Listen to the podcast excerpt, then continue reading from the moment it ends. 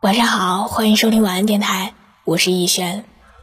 我们素未谋面，你可以把心里话说给我听。我的个人微信号是小写的拼音字母逸轩八二一八二一八二一，添加的时候记得标有听友字样。新浪微博中有更多关于我的故事，微博搜索我给你的晴天，我在那里等你。愿我永远不红，只做你的私人树洞。也愿你夜晚不孤单，情话有主。今天要和你分享的文章来自知乎的“婚姻沉默症”，不离婚，也不聊天。有人说，有话聊是两个人在一起的基本标准，而一直有话聊，是两个人能一直走下去的必要条件。似乎真是如此。纵观身边那些好的婚姻、坏的婚姻，会发现，一段感情常常开始于无话不说，而一段感情往往又是死于无话可说。婚后的我们得了沉默症。一个办过几次离婚事件的律师朋友，曾颇为感触地跟我聊起婚姻不幸的两种情况：一种是，本来就不适合一起过日子。只是热恋时的冲动掩盖了一切的问题和矛盾，然后结婚后三天一小吵，五天一大吵，有时就折腾到以离婚收尾。另外一种是，两个人其实三观是合得来的，头几年如胶似漆，可日子久了，又不知不觉的各过各的生活，两人没了互动，最终让婚姻变得索然无味。虽然大部分情况下还不至于离婚，但又不得不承认，过得实在是没有意思。后一种，大概也是许多人婚姻的真实写照。虽没糟糕到要离婚，但彼此之间也没有交流。我记得我堂姐跟姐夫才在一起的那会儿，也是大事儿小事儿都可以叽叽喳喳个大半天，连吃的午餐有几荤几素。味道如何都可以跟对方说的事无巨细，但等激情褪去后，他们的生活状态变成这样的：在饭桌上，两个人各自一手扒着米饭，另外一手拿着手机。等晚饭结束后，一个跑回屋里敲电脑，一个窝在客厅的沙发上看综艺。堂姐时常抱怨，婚姻真的是坟墓。这生活越过越没劲儿，但他没想到，不是婚姻是坟墓，是两个人把婚姻过成了坟墓。如果生活在一起，但连最基本的互动都没有，又怎么会有趣呢？他不知道你今天见了什么人，做了什么事儿，你不知道他今天的心情好与坏。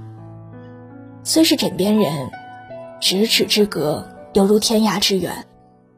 虽同一屋檐下，却隔成泾渭分明的两个世界。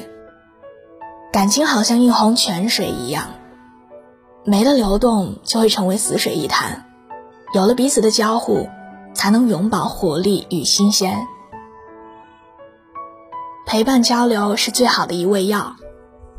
就有一个听友在后台说过她的故事，她老公由于种种原因被迫离开公司。茶不思饭不想，非常失落。她说：“她能做的最多的就是陪伴与安慰了。”一次夜深人静时，老公翻来覆去睡不着，然后她就睁开眼，翻过身子陪他聊天。聊着聊着，老公突然说了一句：“这一生做的最对的事情，就是娶了你。”但这位听友表示，他其实什么都没有做，就是简单的陪伴。就是简单的沟通交流，只是这些足以让老公感到温暖。因为有倾诉，使彼此更能走进对方的心里，然后因为感情加深了，反过来又促进彼此的交流。你来我往之间，感情和生活就进入了一种良性循环中。我爷爷和奶奶的感情经常被我们津津乐道，像这样的夏天。两个人可以坐在木凳上，各自摇着蒲扇，然后你一言我一语的侃上大半天。他们彼此唠叨，你说你，那么新鲜的鱼被你搞得一团糟，他们也彼此心疼和关心。你那高血压的药得记得吃，别又忘了。这样的家长里短，他们说了大半辈子，也让他们一起携手走过了几十个春秋。这就是陪伴，这就是交流，既说人说事，又谈情谈爱。彼此都沉默不开口，感情就无法传递。我们都是凡夫俗子，没法通过缄默去感受爱意。如果没有交流，感情就会荒芜不生。两个人在一起时，比一个人还孤单。如果能时时接收到对方的信息，感情自然春暖花开。一个人的欢喜，两个人一起共享。没有治不了的沉默症，只有不想治的心。时常听人抱怨，不是不陪伴，也不是不交流。但整天忙于工作中，哪里还有那个闲情逸致去谈天说地？乍听之下好像情有可原，但细想之下又品出了问题。也许工作常常让我们身不由己，但扪心自问一下，真的是工作忙得无法抽身跟对方聊上几句，还是因为日子过久了而少了那份关注，少了那份心意？在我的前半生中，贺涵对罗子君总说自己最近不忙，正好有空。有一次，明明忙得无暇顾及其他，可仍淡定地带着罗子君的儿子办生日会。但贺涵对待处了十年的唐晶，却说我们两个都忙，没法陪他。这像极了我们每个人。我们都一开始把对方视为了罗子君，后来又当做了唐晶。上一年公司年终赶项目，同事老李忙得脚不着地，晚上回到家都是凌晨一两点。可即使这样，他都会百忙中抽空打一个电话，趁吃饭的间隙，开个视频闲聊几句，或是说下工作，或是闲扯一下芝麻绿豆大的小事儿。老李还说，他们夫妻之间有一个约定俗成的规矩，在入睡前都放下手机，关上电脑，就躺在床上瞎聊个十几分钟或者半个小时。因为有这样的交流，让他们无时无刻都能感知到对方，明白对方所思所想。他们懂得，长久的婚姻不靠曾经的感情维系，而是靠当下的每一分每一秒的付出。如果一座花园没有精心浇灌，你不能奢望它可以开得姹紫嫣红。同样的，如果一段感情、一场婚姻没有耐心的去经营，你也不能期盼它有细水长流的幸福。茨威格说：“我们认为生活如此平淡，是因为我们根本就不知道，究竟有多少东西是属于自己的。”的确如此。我们常常忘了所拥有的，试着回想当初在一起的时候，彼此恨不得搜肠刮肚，把一切能想到的情话、俏皮话说个遍。可即使这样子，仍觉得没发挥好。那时候真好，感情浓烈而灿烂。而现在呢，我们却把对方的存在当成理所当然。殊不知，人还是那个心上人。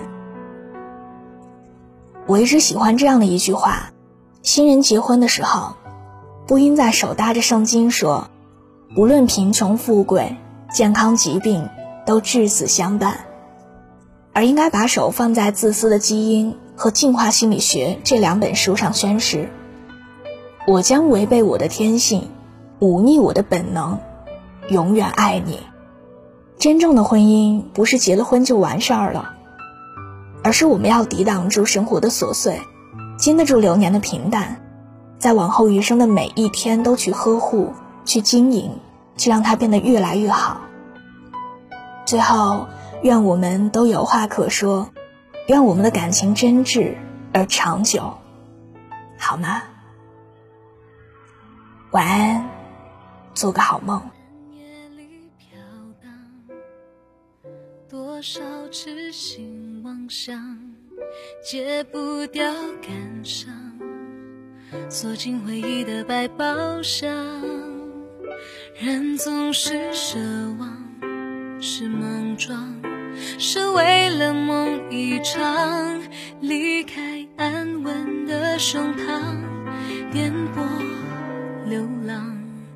别笑我荒唐，梦太难舍难忘，想前往天间，穿越惊涛骇浪。习惯用孤独，用倔强，砌成我的伪装，让心痛到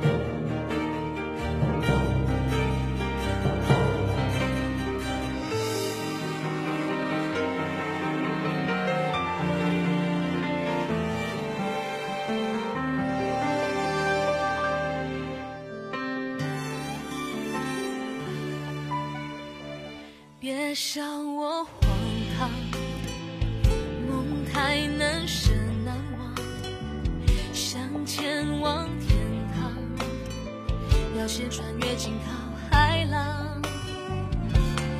习惯用孤独，用倔强，砌成。